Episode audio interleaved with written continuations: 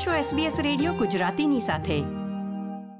નમસ્કાર. ગુરુવાર પચીસમી ઓગસ્ટ બે હજાર બાવીસના મુખ્ય સમાચાર આપ સાંભળી રહ્યા છો નીતલ દેસાઈ પાસેથી SBS ગુજરાતી પર.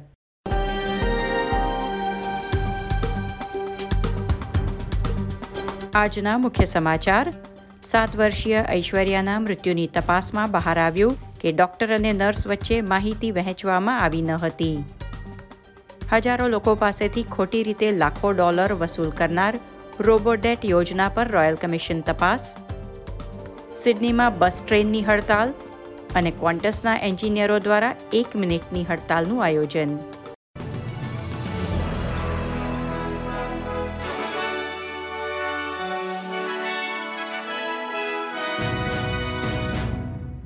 સાત વર્ષીય ઐશ્વર્યા અશ્વથના મૃત્યુ પર ચાલી રહેલ તપાસમાં જાણવા મળ્યું છે કે ઇમરજન્સી રૂમના ડોક્ટર પાસે ઐશ્વર્યાની સારવાર કરી રહેલ નર્સ તરફથી કોઈ માહિતી ન હતી. તેથી તેને કયા કારણસર દવાખાનામાં લાવવામાં આવી છે તેના વિશે ગેરસમજણ ઊભી થઈ હતી.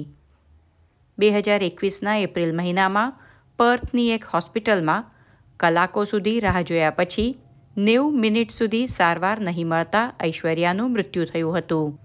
ઐશ્વર્યાને સેપ્સિસની ગંભીર બીમારી હોવાનું પાછળથી જાણવા મળ્યું છે, પરંતુ વકીલોએ સવાલ કર્યો છે કે આટલી ગંભીર બીમારીના લક્ષણો ડોક્ટર અને નર્સ બંને કેવી રીતે ચૂકી ગયા.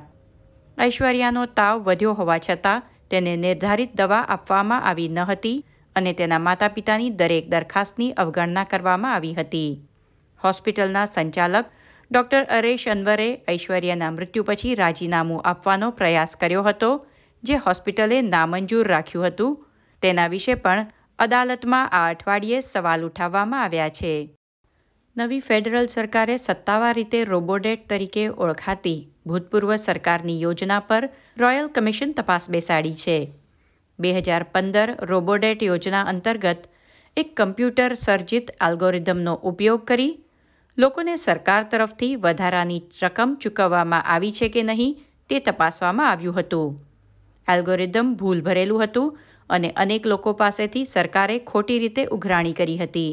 સેન્ટરલિંક દ્વારા ત્રણ લાખ એક્યાશી હજાર લોકોને ઉઘરાણી કરતા પત્ર મોકલવામાં આવ્યા હતા અને કુલ સાતસો એકાવન મિલિયન ડોલર લોકો પાસેથી ખોટી રીતે વસૂલ કરવામાં આવ્યા હતા. ફેડરલ ચૂંટણી અગાઉ લેબર પક્ષે રોબોટેટ યોજના પર રોયલ કમિશનની સ્થાપના કરવાનું વચન આપ્યું હતું. લેબર સરકારે તેમનું વચન પાળી રોયલ કમિશન તપાસ સમિતિની સ્થાપના કરી છે, જે રોબોડેટ યોજનામાં કોણ જવાબદાર હતું, ફરિયાદોનું સંચાલન કેવી રીતે થયું અને ખર્ચની તપાસ કરવા ઉપરાંત આમ ફરીથી ન થાય તે માટે શું વ્યવસ્થા હોવી જોઈએ તેની ભલામણો કરશે. સિડનીના મુસાફરોએ આ અઠવાડિયે ફરી એકવાર ટ્રેનની હડતાલથી ઊભી થતી મુશ્કેલીઓનો સામનો કરવો પડ્યો છે. નવી ટ્રેનોમાં સલામતીને પ્રશ્ને યોજાયેલ હડતાલમાં ગઈકાલે યુનિયન અને રાજ્ય સરકાર વચ્ચે વાટાઘાટોમાં સંભવિત સફળતા મળી હતી, છતાં હડતાલ પાછી ખેંચવામાં આવી નહીં. યુનિયન પ્રવક્તાએ જણાવ્યું કે સમજૂતી મોડી સાંજે થઈ અને ટ્રેન કે બસ ટાઈમ ટેબલમાં કોઈ પણ ફેરફાર કરવામાં અડતાલીસ કલાકનો સમય લાગે છે. તેથી રેલ અને બસ કર્મચારીઓને કામ પર પાછા બોલાવવાનો સમય રહ્યો નહીં.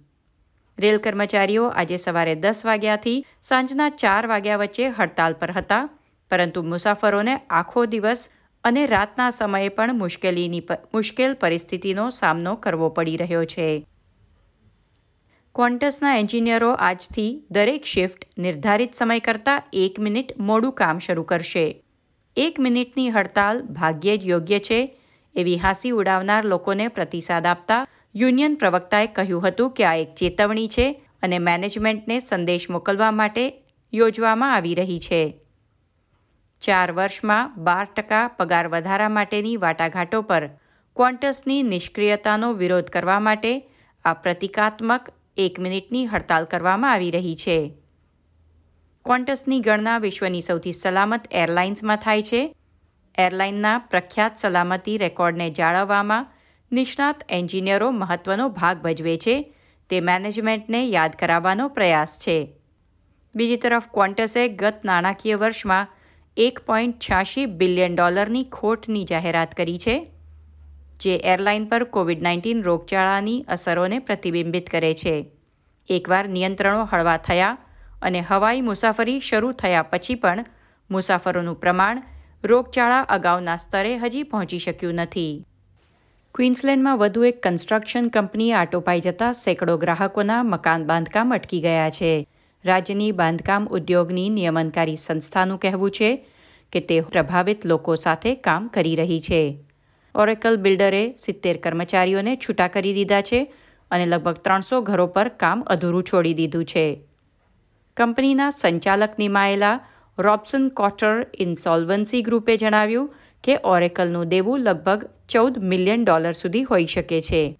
ક્વિન્સલેન્ડ બિલ્ડિંગ એન્ડ કન્સ્ટ્રક્શન કમિશને જણાવ્યું કે તે ગ્રાહકો સાથે તેમના આંશિક રીતે બંધાયેલા ઘરો પૂર્ણ થઈ શકે તેની ખાતરી કરવા કામ કરી રહ્યું છે.